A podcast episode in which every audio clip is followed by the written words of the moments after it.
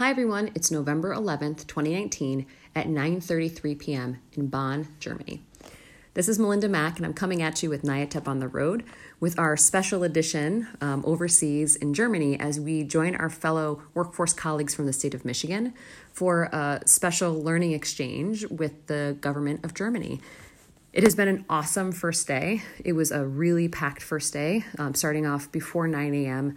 Um, down at the hotel, sort of getting ready for the beginning of our adventure, uh, figuring out what trains we needed to take, um, ending well after dinner time as we got back from our full day um, visiting with the German ministry.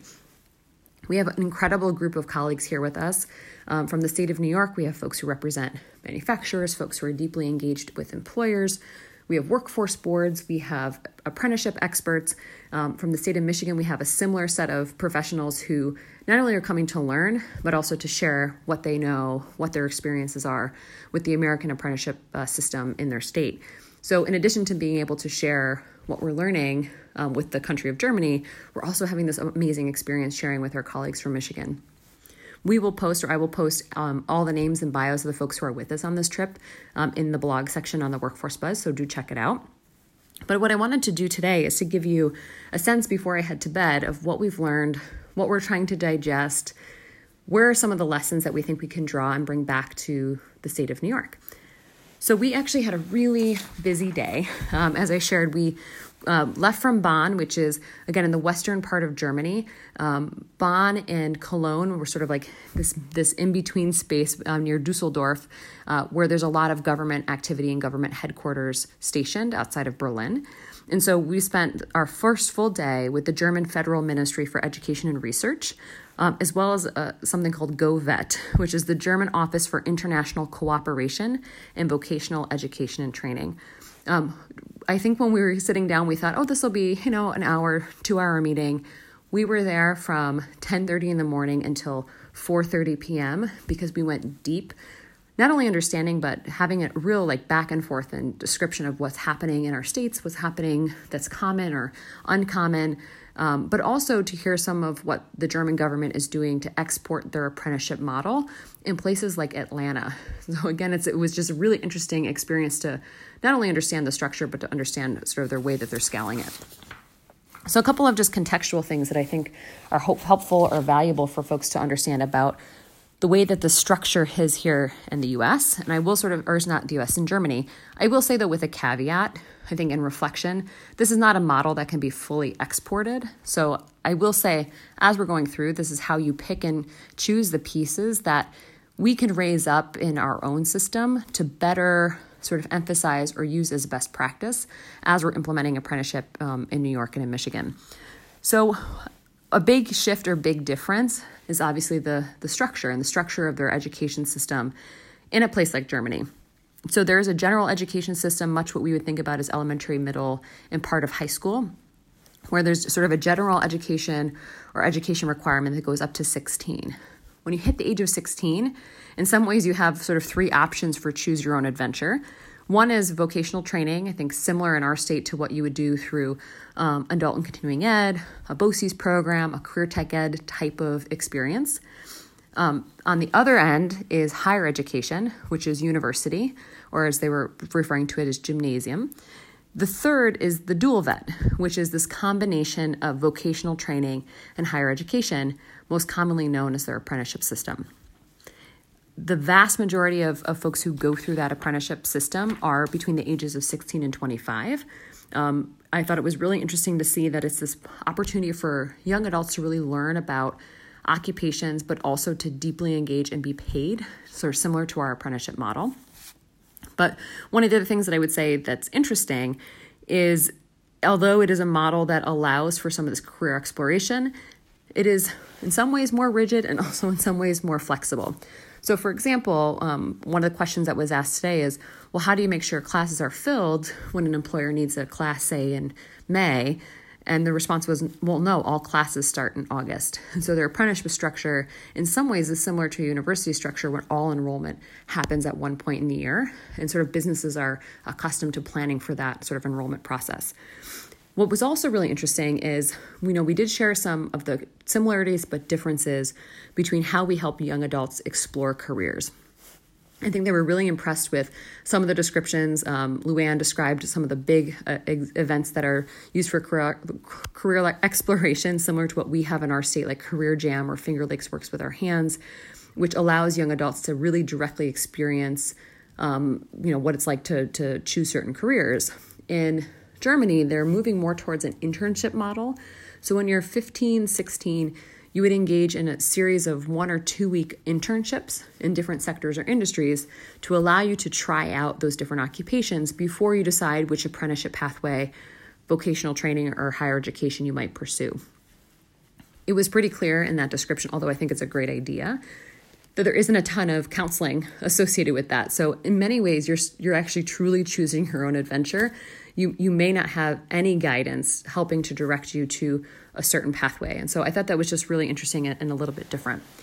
Um, they do have, in many ways, a sort of a, a federal and, and, state system similar to what we engage in um, with the U.S. Department of Labor and our State Department of Labor in New York. Um, a couple of things that just sort of outline in terms of structure. Their federal government truly sets the framework and policy. So I think the most analogous would be um, the Workforce Innovation and Opportunity Act in the US. And sort of really their job is to not only provide really rigorous research and statistics, they also set the federal competency standards. And so there's a lot of direct engagement from the federal government with companies who do in company training to help set those competency standards that regulate apprenticeship. Um, they also do things, and they're sort of in the, pos- the process of setting policy associated with flexibility for part time internships, which is not something that they typically do right now. But in addition to that, they're also looking to set a minimum wage. And so, one of the things that was interesting to learn is there is some variability currently in a place like Germany about how much you might get paid if you are in a, a, different apprenticeship. So, an example they gave is someone who'd be in an apprenticeship to be a hairdresser, which is a really popular occupation um, in the country. They would, they would have a very limited or minimum wage whereas a person who might be going into mechatronics would have a much higher apprenticeship wage. And so they wanted to start to standardize that wage so that they could raise the floor to create more quality opportunities for young adults. So I thought that was really interesting. At the state level, or the Länder, which are the different regions of, of Germany, those states are responsible for regional vocational training and they pay for it out of their state budgets. Um, they're regional training centers, they're fully accessible by companies who'd like to go on site and train their employees in the latest and greatest equipment.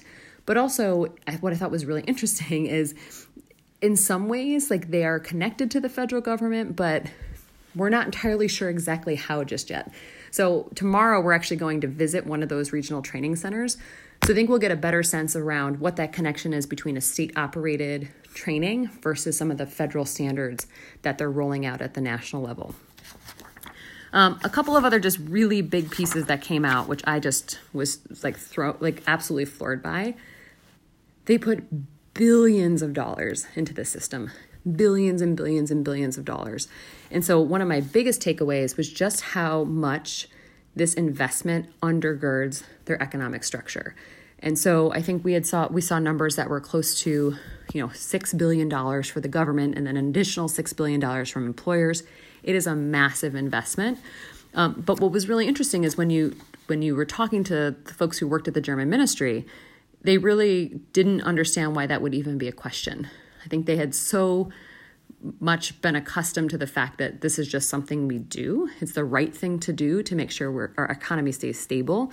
Um, that investment seemed rational and something that you would always always do. So I think the the flip side of that, which we, they sort of referred to us and described to us as, you know, listen, we've been doing this since the Middle Ages in terms of workforce development and apprenticeship. That businesses are really deeply bought in, and in a way that I I hope in my lifetime we see in a place like New York. I think we can get there. Um, but 70% of the resources that are going to apprenticeship are coming from companies, and 30% goes in by the vet or the vocational education and training. It's that's incredible. And so when we were asking questions like, well, who pays for the training? They're like, well, of course the employers do. Well, who pays for the related instruction? Well, of course the employers do. Who pays for supportive services? Well, of course the employers do. And then we got to, well, what does the vet pay for? They're like, well, for the research, for the competencies, for um, you know helping uh, helping like cover some additional costs related to regulation. It was it was really surprising to sort of see the difference in the, the type of investment that employers were making. If you hear me say it once on this trip, you'll probably hear me say it a hundred times. The amount of times that they've discussed that this is truly business driven or demand driven was it was crazy. It was almost every other word. Like we do this because it's driven by industry. The number of apprenticeship slots we offer each year is 100% dictated by industry. So it was really interesting to see just the difference between seeing something that we talk about often about demand driven and just how truly business oriented the system is.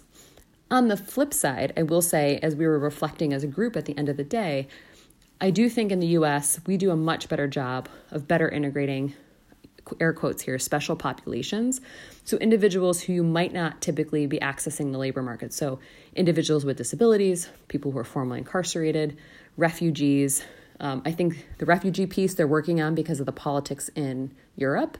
But when we asked very explicit questions about individuals with disabilities, they really sort of danced around their ability to actually respond to that. And so I think they haven't quite figured out the balance between being completely business driven, but also addressing some of the market inefficiencies and getting potential talent into the labor market. Um, the second piece that I thought was really um, interesting is vocational, the VET or the Vocational Education and Training um, Agency is incredibly well resourced. And so they have many pronged functions and it's very driven by data. Um, I will actually post again in, in the blog some of the links to some of the reports and some of the websites that we can go to. They are in German and in English. So for those of you who are, who are brushed up on your German, feel free to read along. But for those who are not as competent in German like I am, go ahead and t- check out the English version.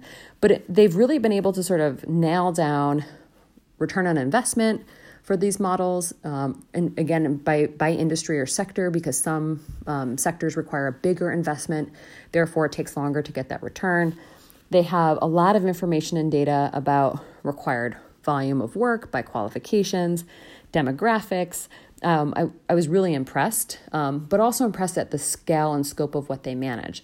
So, for example, about 531,000, over a half a million individual training contracts, that means an apprentice signing on with an employer, were done in 2018, um, with the vast majority being in skilled trades, um, industry and trade. So, really thinking again about um, mechatronics, manufacturing, um, professional titles. So, they talked about banking quite a bit, some scientific professions, agriculture. But again, they have a full set of apprenticeship here that is just so different than what we do in the States. A really good example, and hopefully I'll be able to grab her tomorrow, um, the young woman who is working at the front desk at our hotel is currently a German apprentice. And so she's going through an apprenticeship model where she's actually earning around 500 euro for her participation in a 40 hour work week. Um, as well as getting her education associated with that. So again, it's just it's a really different way or a different structure.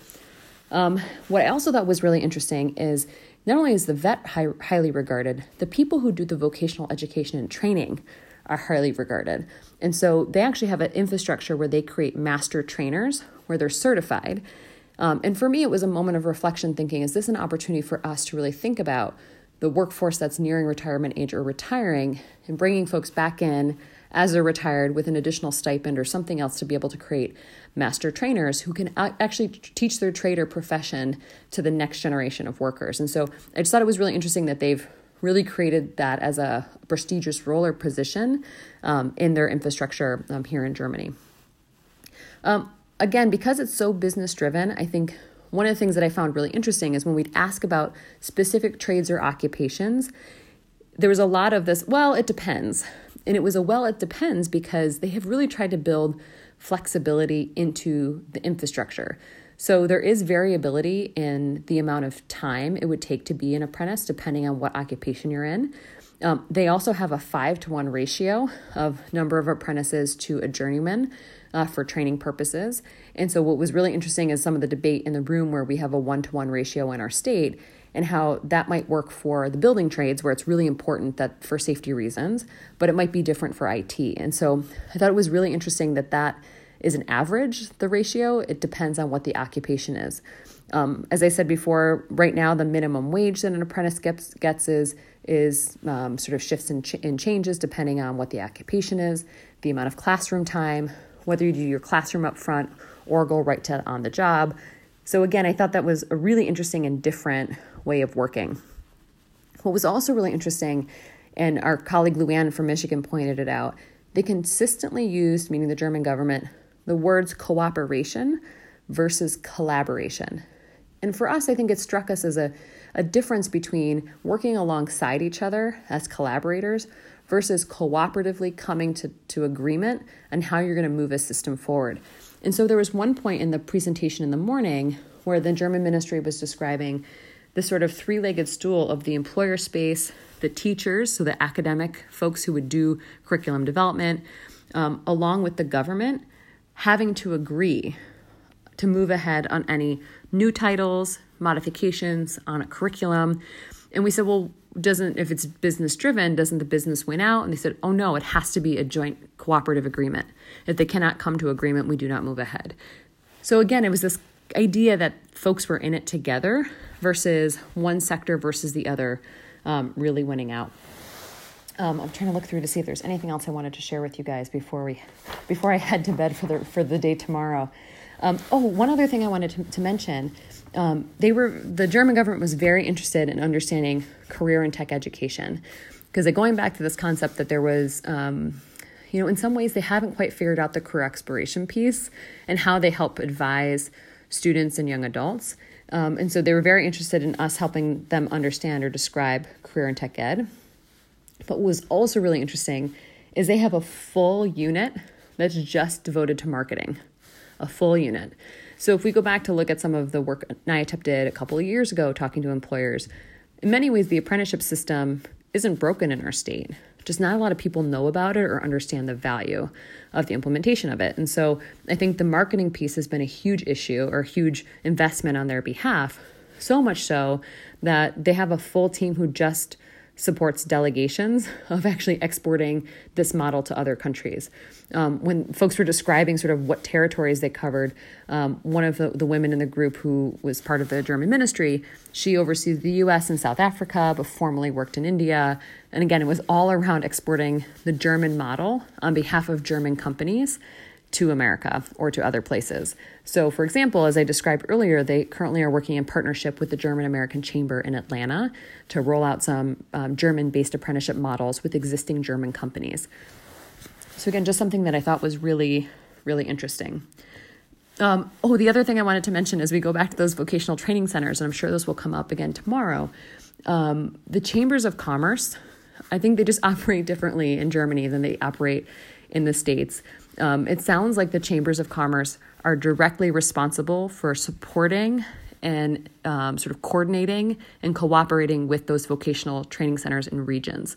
And so, again, I'm looking forward to hearing a little bit more about that tomorrow and really understanding what exactly that connection is, who's sort of driving the bus here and making sure that industry is being responded to, that they're recruiting uh, individuals and employees, et cetera.